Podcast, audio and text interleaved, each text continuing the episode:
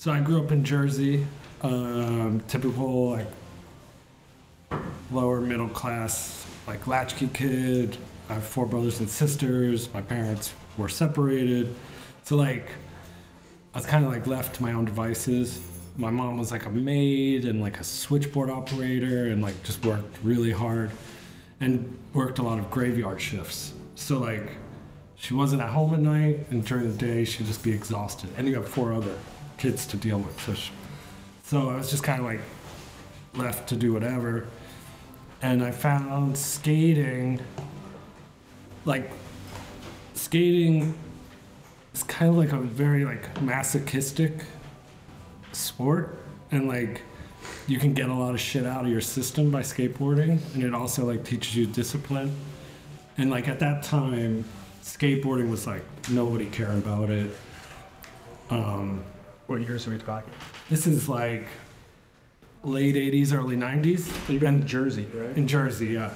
And so the way that skateboarding world worked in Jersey is like you'd have a very small crew of kids in your town that you skateboarded with. Eventually, they'd all stop skating, but you'd met kids from other towns. And so, where I was in North Jersey, there was like kind of a small crew of kids who kind of outlived the sort of trend fad of skating and were kind of like lifers at that point.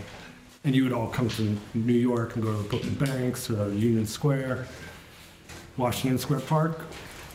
Um, so I started coming to the city by myself around 12 years old. And um, like once you come to New York, you're like, fuck it. Like I'm never going back. And um, it was just like a complete freedom. 12, yeah. And so, and uh, so I think I met Larry Clark when I was 14. And Larry said uh, I was like the loudest, angriest kid he'd ever seen on a skateboard. And I wasn't like very good. Like I could do some tricks, but mostly just I see a video of you like breaking your. Oh yeah, That was like pretty. yeah, that was recent though. But like, so again, like you're working things out as you're learning to skate, you know, and so you, you throw a lot of like temper tantrums and throw your board and just fuck this, you blame everything but yourself. And Larry, my voice was so insane that Larry like heard me and like, zeroed in on me.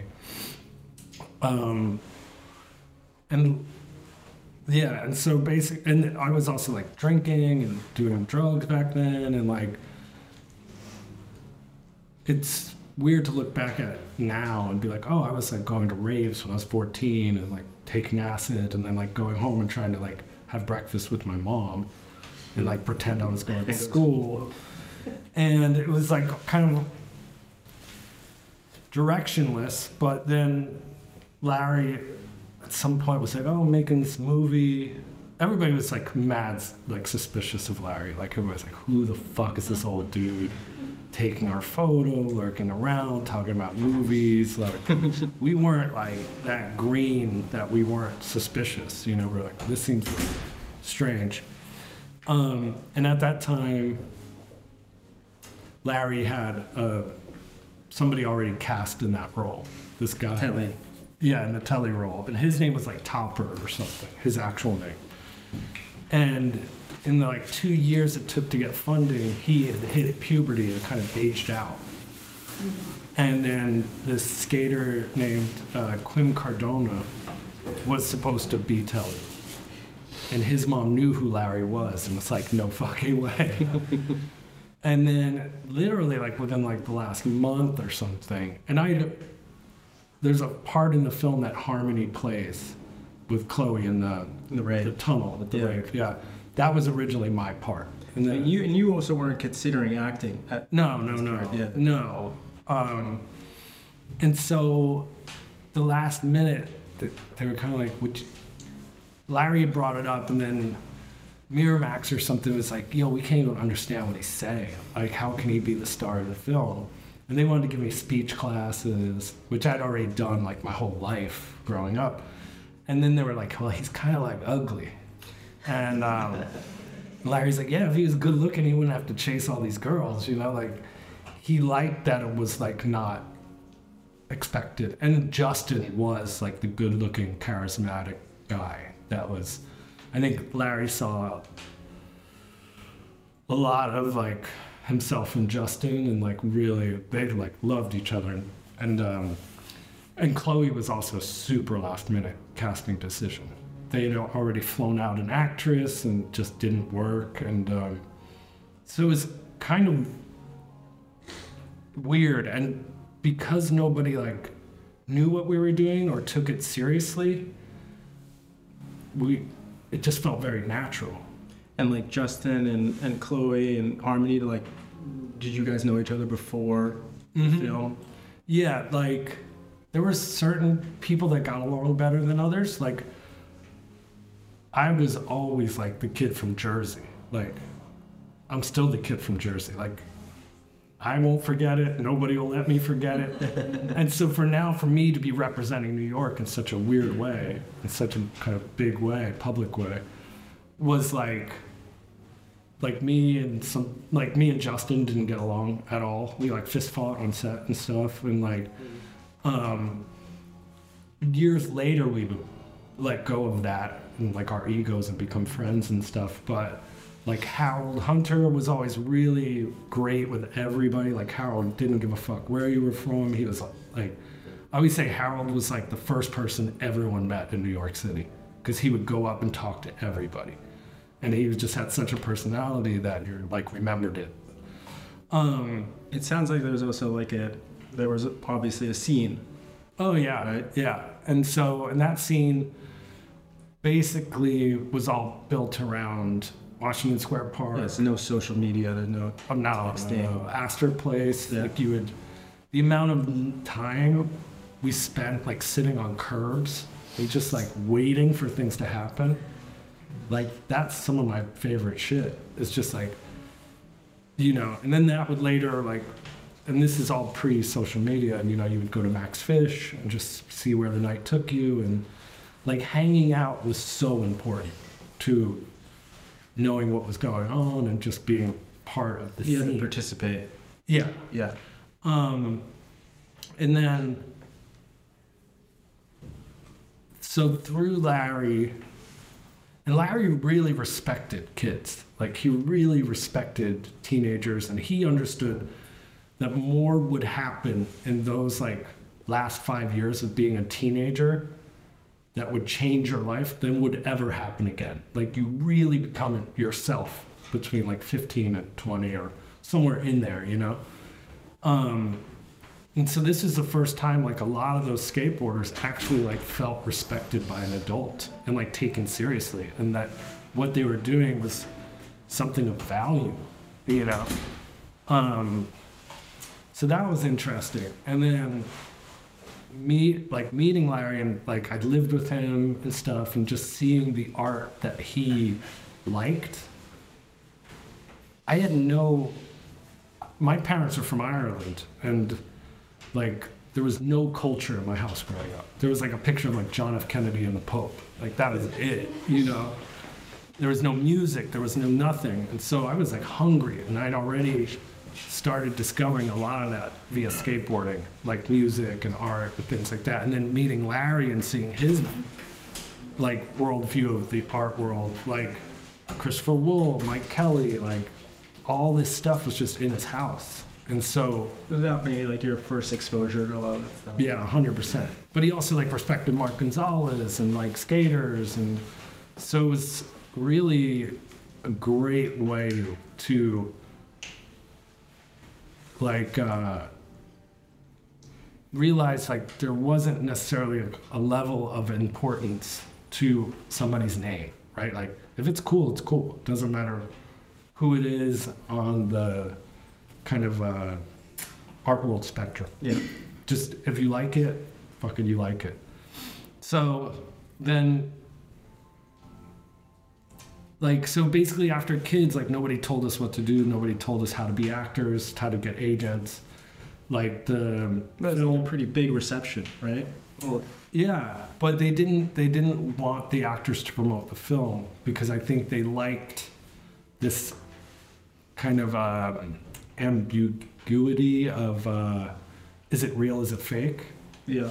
so they really played that and uh, do you mean they didn't tell you what to do, like as in at post film, post release? it was just like yeah. good luck You know, we made five thousand bucks each, and it was the first time we ever heard of like an advance, like oh you can get money before the actual paycheck and then just take it out later. Like sick, I want these Yeah. Air Force Ones. or whatever.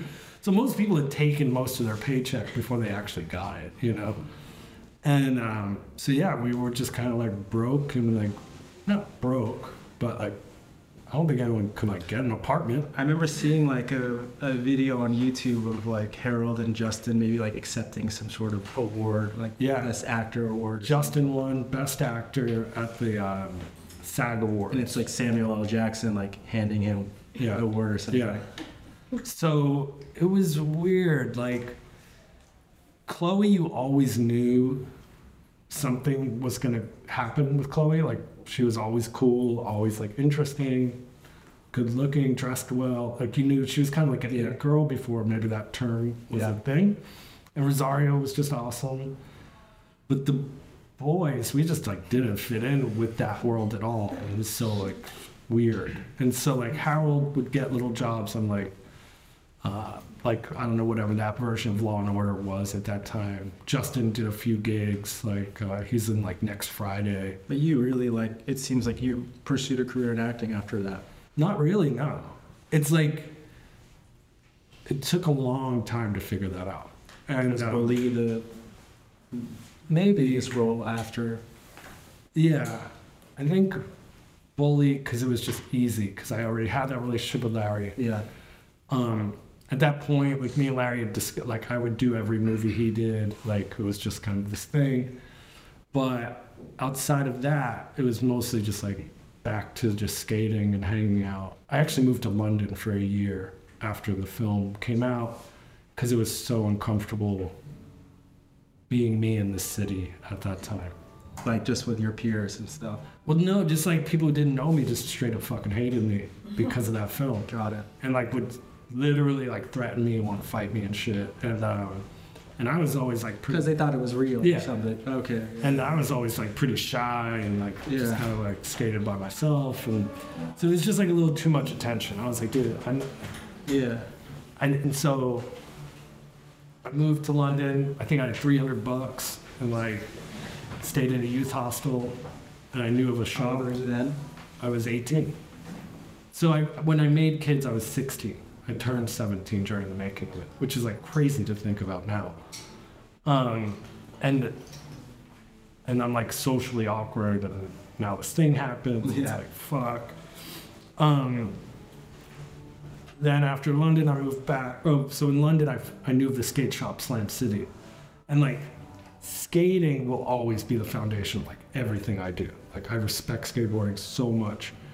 And as a skater, no matter where you are in the world, you can go to a skate shop and find people to skate with.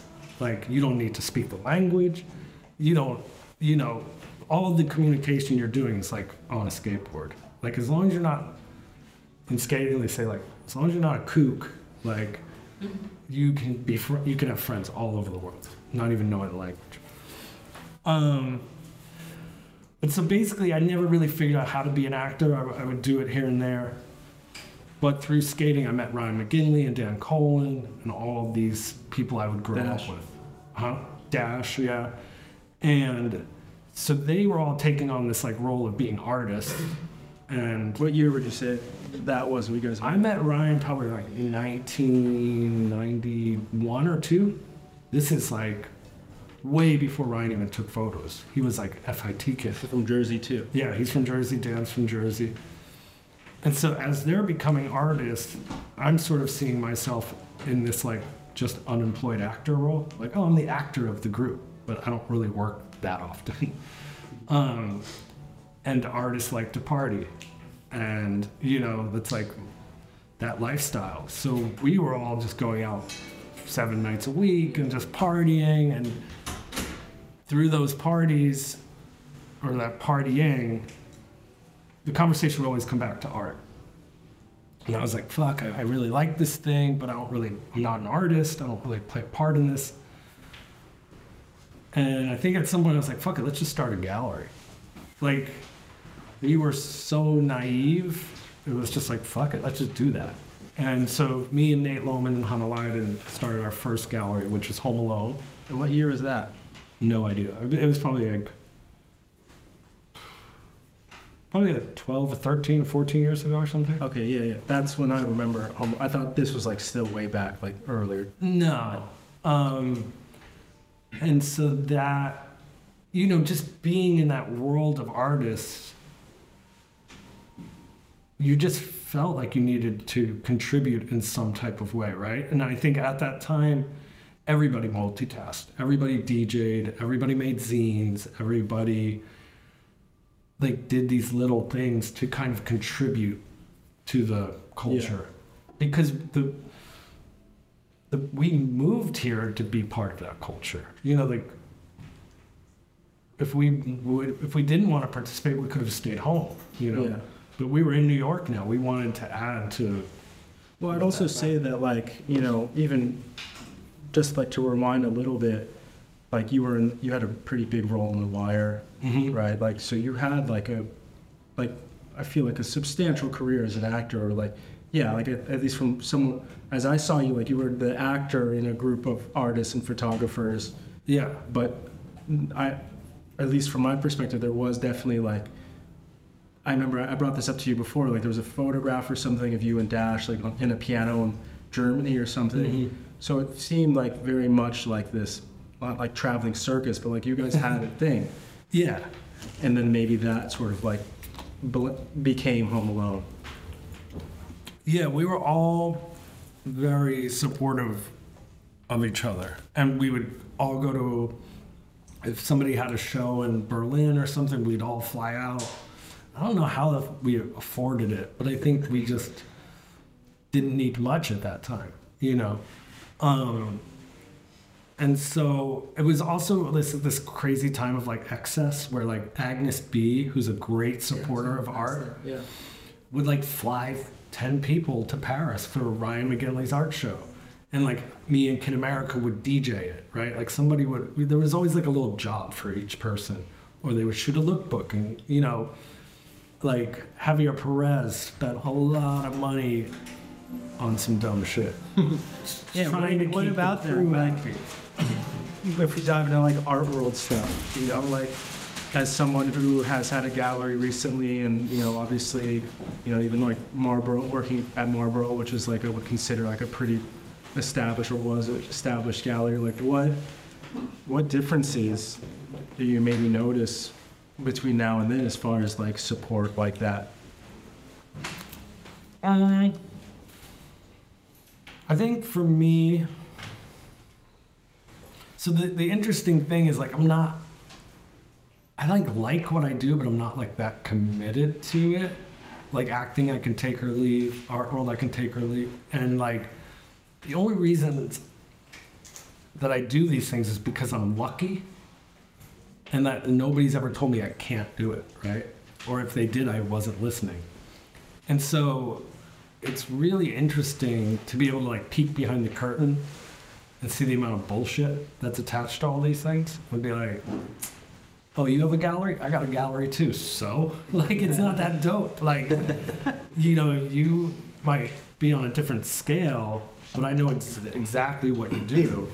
And I was always really good at being friends with the artists, right? And even with Home Alone, our motto was the, the artist is always right, even if it's wrong. Even if we don't like what the artist is doing, we're curating the artist, not the art. And um, not a lot of galleries function that way. Also, Home Alone, nothing was ever for sale. I don't know how we afforded to do that, but it was a way to let artists experiment. And so the artists loved us, and the galleries liked us because we weren't taking any of the profits. We were letting the artists get their thing out, and and we had like a great reputation and street cred. And I think that's what led to Marlborough asking me to work for them. They wanted that, Yeah. you know. And it doesn't matter how much money you have, you can't buy that sort of a thing. Yeah. Um, I want to also like, I guess because like your generation was such like a heavy influence on me, and you know like even from you know when I was like 19 or 20, like seeing you guys and how and the things that you did like were really inspiring. Like one of those things, you know, that like I just sort of missed but caught the tail end of was like the Nest show, for Mhm. example, right? And like for maybe some people don't know about it here, but it definitely feels like the gallerist like artist relationship is, is has definitely like pivoted, you know, whereas I would feel like your generation was sort of like creating this culture and like the galleries were sort of like trying to get their foot in the door on it. Whereas like now I feel and and maybe this is a question for you, do you feel like it's sort of changed where like it seems like the galleries, institutions create the culture and the artists are the ones trying to like get a foot in. Yeah, I, I mean, it also seems that maybe like. All right, so like for, I'm sure not a lot of people know what a nest is, right? But so basically, when we were young, like Dash Snow and Dan Colen were the biggest partiers out of everybody. They just were like fucking messes. And so Dash had a lot of money, and um, he would rent hotel rooms, and they would shred phone books and just like spread them out all over the hotel. And then Dash would always do this thing where he'd get parakeets. He would get like 12 parakeets and name them like Saddam 1 through 12 or something. so they're just swimming in all these shredded newspapers high out of their minds with these parakeets flying around, just getting fucked up.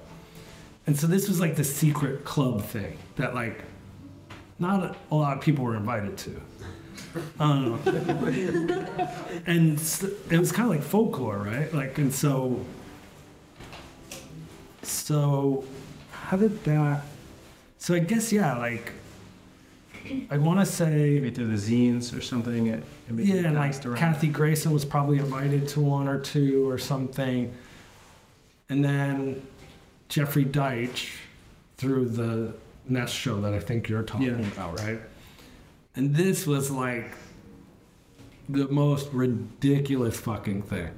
So basically, Deitch was like, hey, come destroy my gallery for like a month or something crazy. And they basically had like um, paper shredders, and they'd just be throwing phone books in them all day, right? And so there was probably four feet of shredded newspapers in the gallery. Then, yeah, like everybody's invited to come over, spray paint the walls, do whatever you Piss. want. Yeah, I heard the smell was. yeah, and you know, people are fucking just chain smoking in there in a pile of shredded newspaper. Oh, dash and Da- Dash and Dan, like everybody loved to do drugs, but they always made it like a little stupid. So they put a shelf like 13 feet high in the gallery, and so you had to walk, like climb this sketchy ladder to just do some coke, and like nearly kill yourself, you know. And so it was that kind of environment, and um, and so basically, so and then they were taking all these like like uh, like rolls of napkins, and they would just dump them in buckets of wine and just like whip them across the room, and so it was so it was bad. And this is what Jeffrey Deitch is down to do, you know, just to kind of get this show out of these guys. And um, sure enough, like I want to say like two or three days before the show opens, the staff start getting sick because it was moldy and mm. like bad shit was in the air. So they had to clean out all the shredded phone books and replace it with all new phone books. So it was like that kind of excess, that kind of like stupidity was happening. And we were lucky enough to, to be a part of that, you know, like, like I, you know, I think it's it's really tricky when the gallerist tries to be an artist or party with the artist, and there's a lot of enabling going on, and um, You think some of that's cleaned up? yeah, or I'm just older and don't see it. I don't know. Um, I yeah, it's again, I don't know if that kind of like energy exists anymore. Um, I'm sure it does, but maybe it's kind of channeled more through like music and different types of art forms. And you know that uh, New York. I mean, anywhere, everywhere has gotten so expensive that it's hard to be experimental. And you know what artists have to remember is that people have to pay their rent, and so it's cool to be punk and shit and do crazy stuff. But if you if people aren't supporting these galleries and stuff, they're going to go out of business. Yeah. You know, um, so yeah, we were we were lucky that my crew of friends were like pretty popular and and and uh, like early. It hit fast. I mean, it hit earlier for you. You were younger than they were when they became Yeah. popular. Um, but yeah, people just treat you different, and they I would say that like the popularity that you guys created was it was from the things that you were doing. You know, I feel like it was like the culture you're creating, um, yeah which sort of like gave you that that privilege. Maybe. Yeah, like I think it's amazing how productive people actually were. Like the drug thing was as bad as you could imagine. Everybody was on drugs, and um, but it was like fueling this production. Yeah. And so, yeah, people would be up for two or three days, but they'd be in their studio for two or three days. Um, it also leads to a lot of bad shit. Like you're not making quality work when you're Yeah. working in that way. You're like, you think you're a genius, but you're turning out a lot of bullshit. Um, so, and eventually, like the drugs and shit, like kind of take precedent, and it's just like People died. lots of people died. Um, so, yeah, it was um, it was like a very charged few years, and uh, like I always say, like night the nighttime was perhaps more important than the daytime. You never got lunch with somebody. That just wasn't even a thing.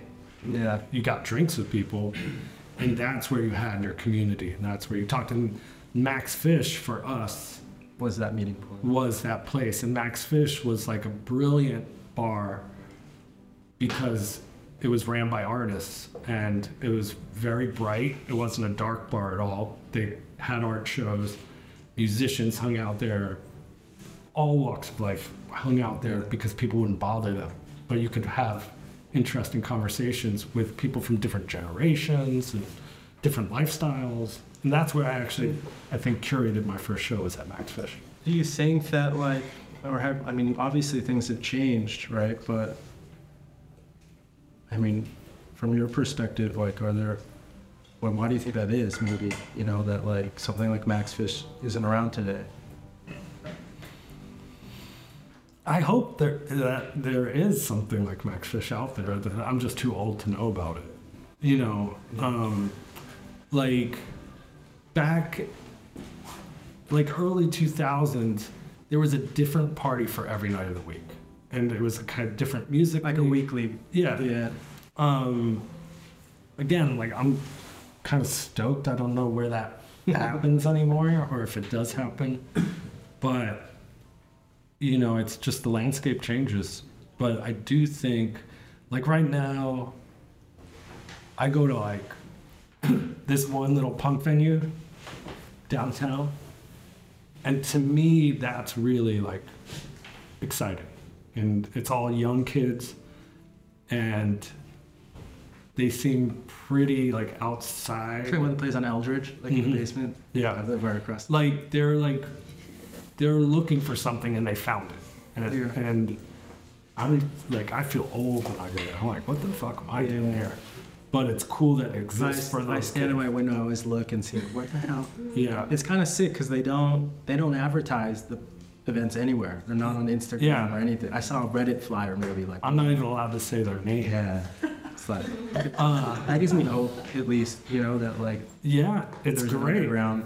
Um, and you know, I, I think, I, I like again, I'm on the older side, so it's tricky for me to talk about technology. But again, it's like things like this, and community building and being out in the world is so fucking important. Like, it's very easy to get depressed and down and like whatever when you're sitting at home But if you're just going for a walk or fucking doing something in the world, it can change your whole mindset and you could be like, cool. Like that stupid thing I just saw him go by like made me laugh and I'm glad I got out of the house. You know, it's like Reminds me of when you just you said earlier that you guys would spend a lot of time on the corner. mm-hmm. You know, I feel like that physical need to sort of be around people in order to find out what's going on is maybe like one of the obviously larger things that has shifted that maybe like is the reason why things aren't, you know, maybe the way they were Yeah, like. Brian and Dan's apartment, their first apartment was on 7th Street between A and B, uh, A and First. And there was the stoop, right? Which was just the three little stairs you walked up to get into the building. That was a legit spot. Like, oh, we're gonna we're gonna hang out on the stoop Yeah. tonight. Like that was, and whoever walked by, you had interactions with them. I saw Dan get arrested out of there, like just the dumbest shit. Um, but yeah, it was just, you know, it's, I was looking, like I I documented a lot of that stuff. I didn't realize it at the time, but like everybody had a T4 camera. Everybody was like documenting everything. And so I recently found footage I'd shot of the blackout in 2001. And I lived on 10th and A. And in Tompkins, there was a crazy bonfire that people were just dragging in wood and whatever they could find. And there was just a fire that was probably like 15 feet high in the center of Tompkins. And the cops would just stand on the outskirts of Tompkins. They wouldn't go in. Yeah. They just wanted to keep the chaos in the park. And like, they didn't want it coming out. And then there's footage of me at Max Fish. And um, A, everybody's fucking loving it. Everybody's like, it's the fucking end of the world. They're so fucking stoked. And there's not a cell phone in any of the footage. And there's some people with like physical candles and shit. Like, and you can see cop lights. And the reason I, I can tell where I am in the footage is because I had night vision on my camera. and so, like, seeing that footage, I was like, fuck, that was. I think anyone in New York for those 48 hours, I don't however long it lasts, will admit that was like some of the funnest time you would ever have in New York City. Yeah. And it was just about being outside and bumping into people and like, be kind of like, or Hurricane Sandy Black was a really similar feeling. Yeah, I wasn't here for that. I was stuck upstate, but which wasn't that fun. But um, but yeah. So you know, I don't like to romanticize it or be like too nostalgic about it, like because I do think that people today have their own networks and Yeah. their own crews and are, are doing shit. Um, but I would just like say how important things like this are and like communities and like you know, not everybody needs to be an artist. You know, not everybody.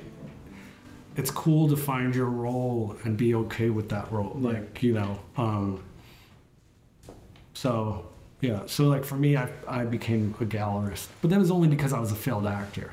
Like, and I still thought I needed to contribute to that conversation. Now I've quit doing that. Um, and I'm stoked. Like, people think I'm kidding when I tell them how happy I am to have quit my gallery. Yeah.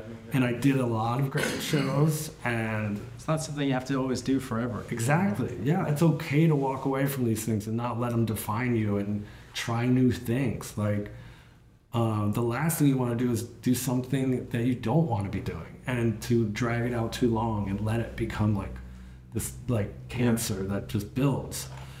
So for me, the best thing I could do for the gallery was to close it. Um, that being said, I fucking loved every show I did and every artist I've worked with. There's some here. Um, uh, again, I feel like I was extremely lucky to have done it for how long I did it. Um, but it's sort of like making room for the next the next person. And what I hoped to have done with my galleries is inspire people to keep creating in whatever form that that was. Like I feel like my gallery had a very youthful audience that didn't really go to galleries, Yeah. and Well, yeah, I noticed that. I, I mean, I was a, I really enjoyed how I think, not outsider, but it it it just like felt like it offered a platform for both the artists you were showing, but also the people who were going that may have not necessarily had exposure or like would go to see art exhibits. You know, Yeah. that's like something that's important to you. Is Yeah, I mean, one thing that drove me crazy about the gallery, and this might sound like I'm talking shit, um, is the amount of people who came in back to, I love this fucking gallery. And I'd be like, so what other galleries do you go to? And they'd be like, I don't fucking go to galleries. and I'd be like, well, how do you know this one's any good? like how do you know where you where you're supposed to be in the world as an artist or a creator of any kind? Like i literally probably go to see like 20 to 30 shows a week. Still, still. Where do and that comes from? The, like, i think it's a bit of like a manic thing. And we live in new york city and there's always like fucking literally 200 shows on display. So if i'm in a certain neighborhood i'll just hit 10 right? And I don't even know if I'm absorbing it. It's just this thing where I'm like, well, fuck, this is here, and it might not be here next week, and I might not ever see this ever again. So I should go see it now while I have the opportunity. Whether or not I like it doesn't even matter. It's it's almost arrogant of me not to see it. It's fucking free yeah, right? Um, so I tell all these young artists like, go to galleries, go see everything you can, and the gallery that you go to that's repeatedly showing the things you like is where you belong, right? Like, and there are enough galleries out there that have such strange and different programming. You know, you don't have to worry about David Zwirner or a small gallery. Like there's a lot in between, and um, so yeah. But you have to play the game. You have to be in it, and like, you know. Um, so yeah, I don't know. I think that's a good place to leave it. I want to make sure we have like, we have like 15 minutes for questions. Anything else you want to add?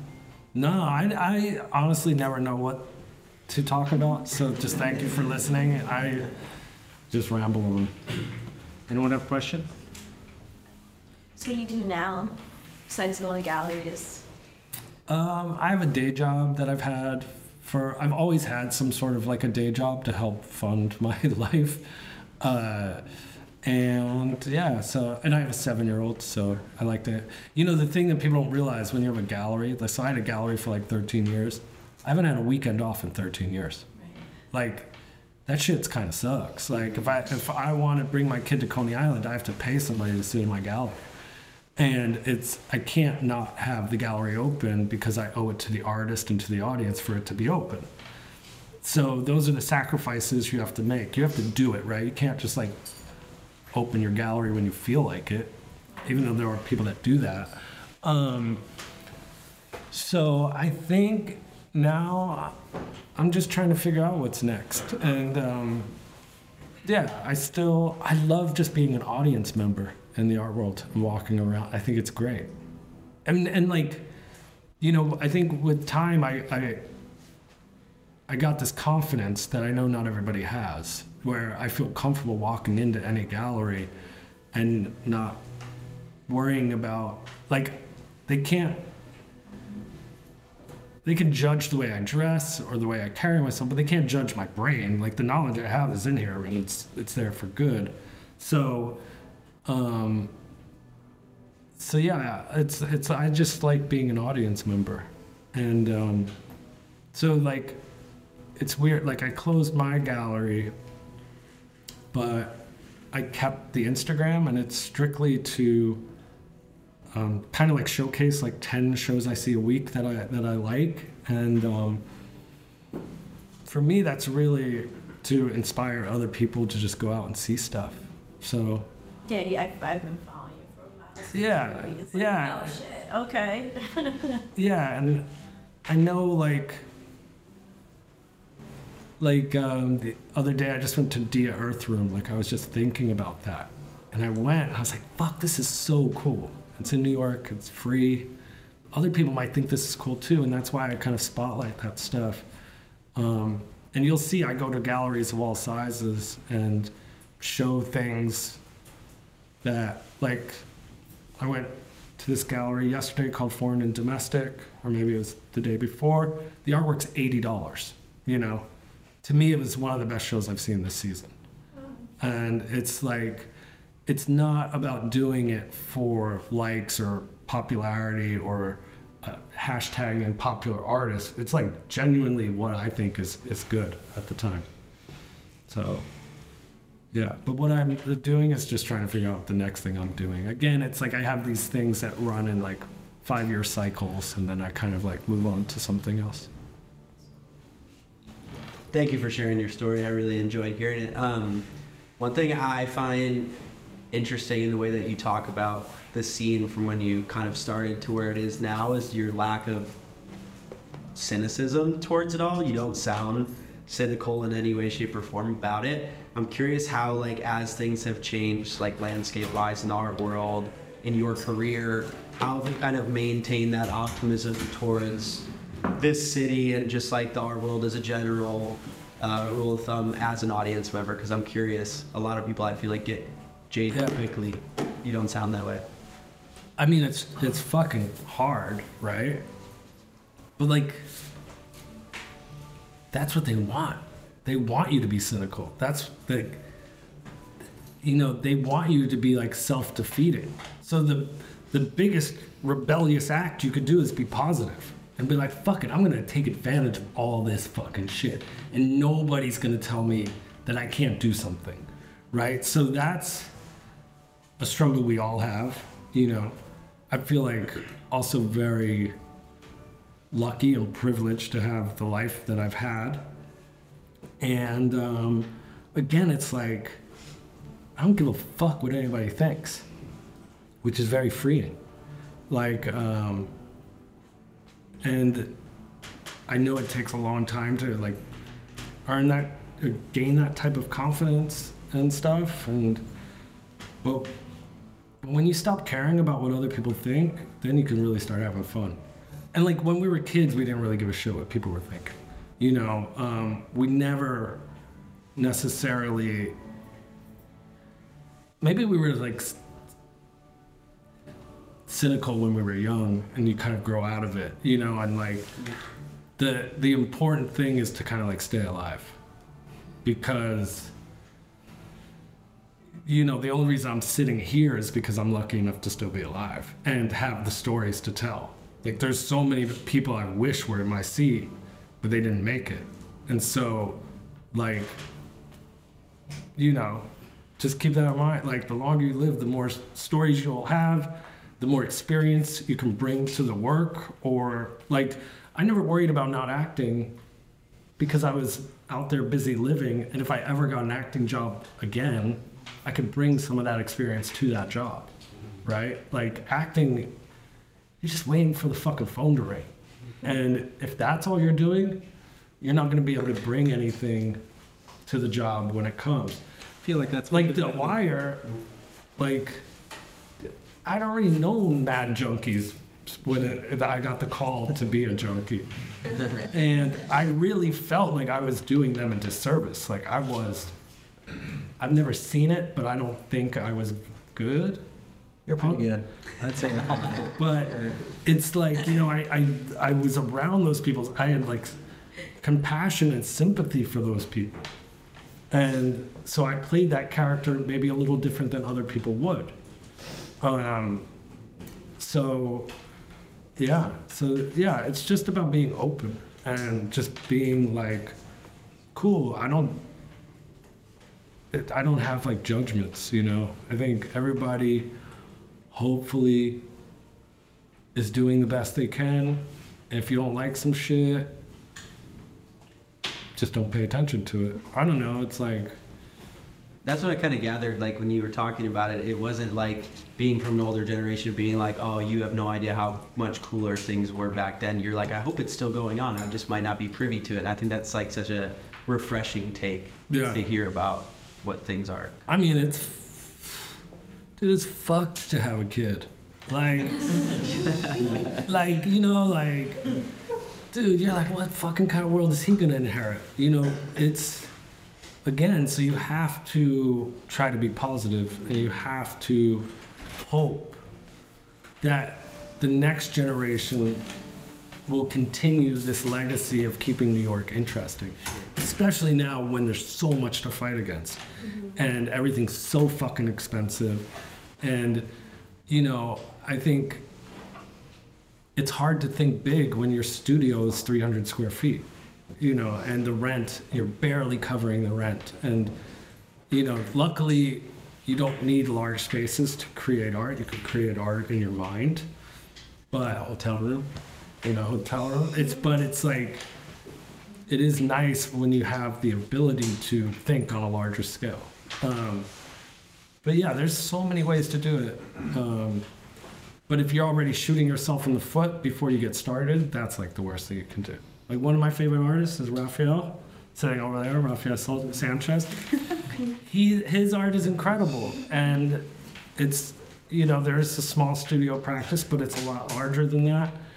And um, so, like, you should get to know him and his practice. And um, so, yeah, there's, yeah, I don't know. I just, like, I think lately I've been trying to be more on a positive kick, and and it's difficult, but I think like yeah, those like fuckers want to keep you down, and you just have to ig- not ignore it, but choose what path you want to take. You know, um, yeah, it- it's it's a conflicting time for a lot of people in a lot of different situations.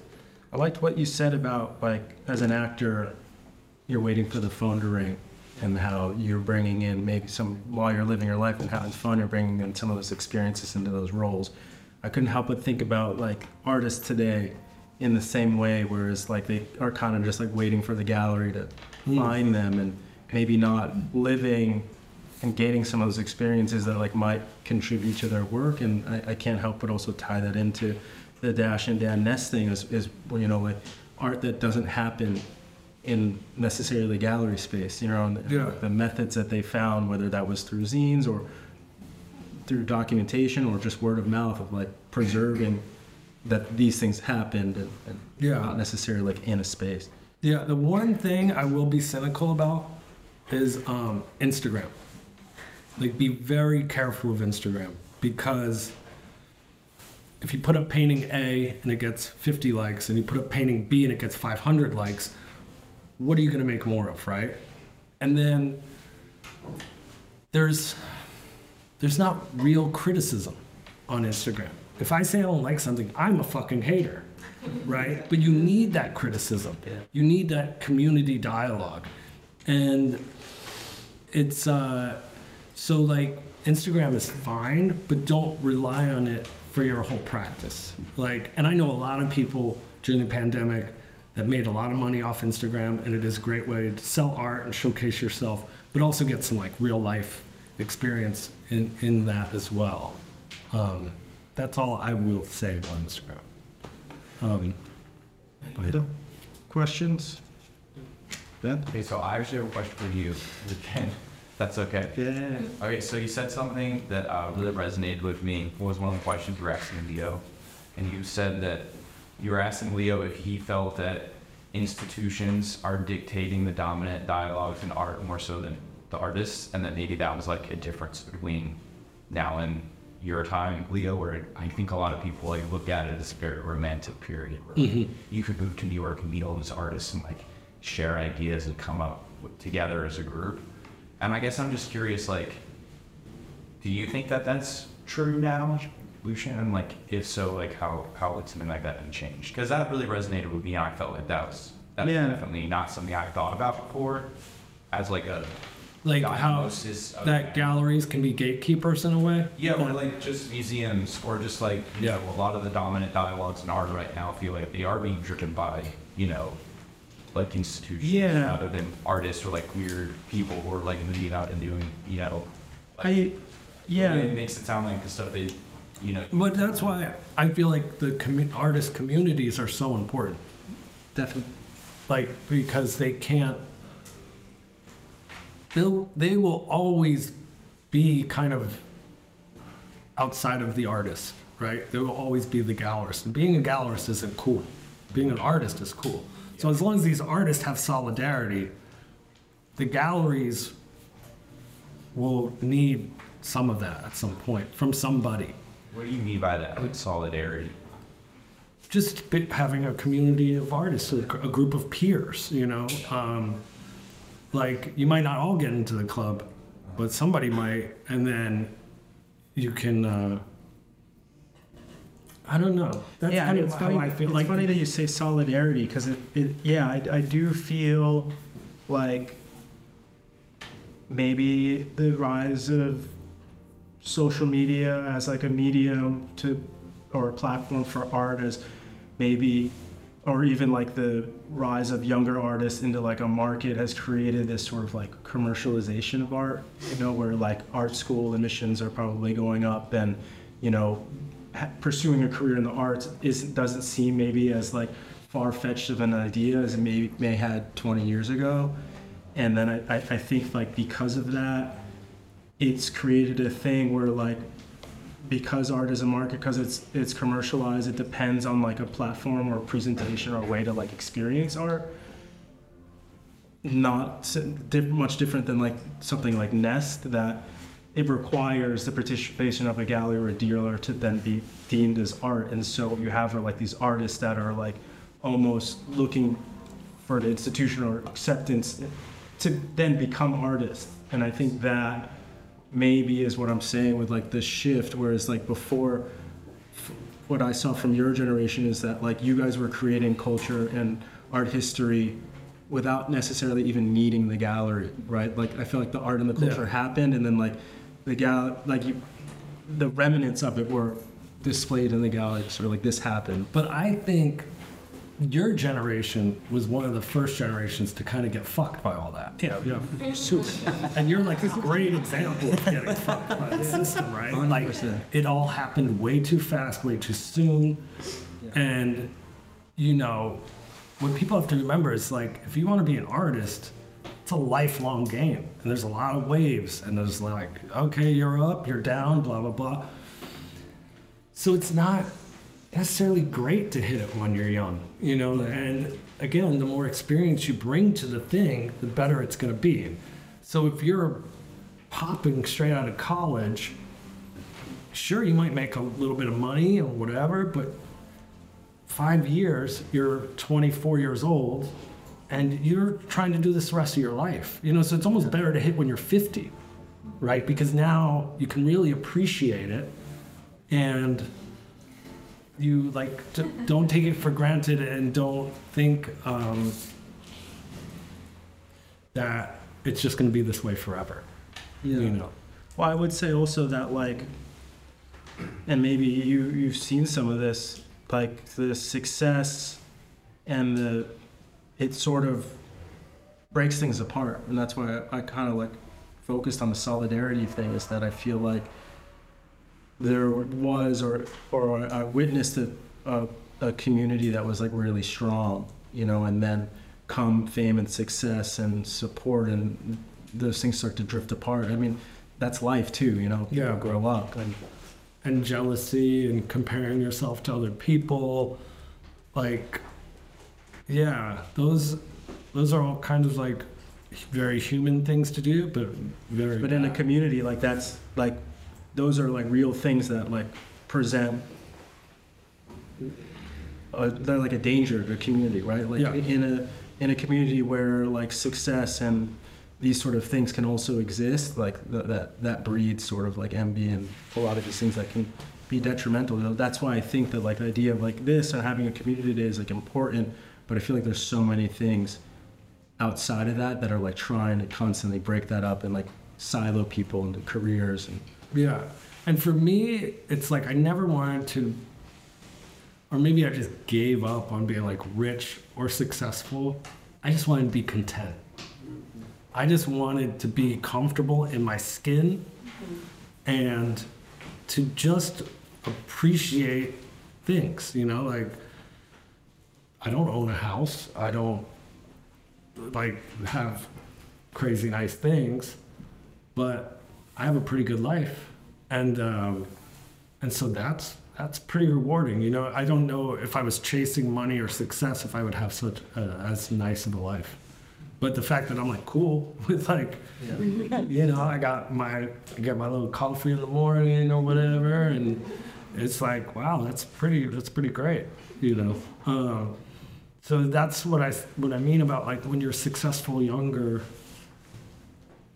And weirdly, I guess I was kind of like successful younger, but it never felt real. It never felt like, I think because of the, the people I was surrounded by. Like I was just talking the other day about how I don't look back at anything. I'll never listen to this podcast. A, it's, be, be there. It's, it's, it's mostly because of my voice, but but it's like, all right, what's next, right? Like, what's the next thing I can do?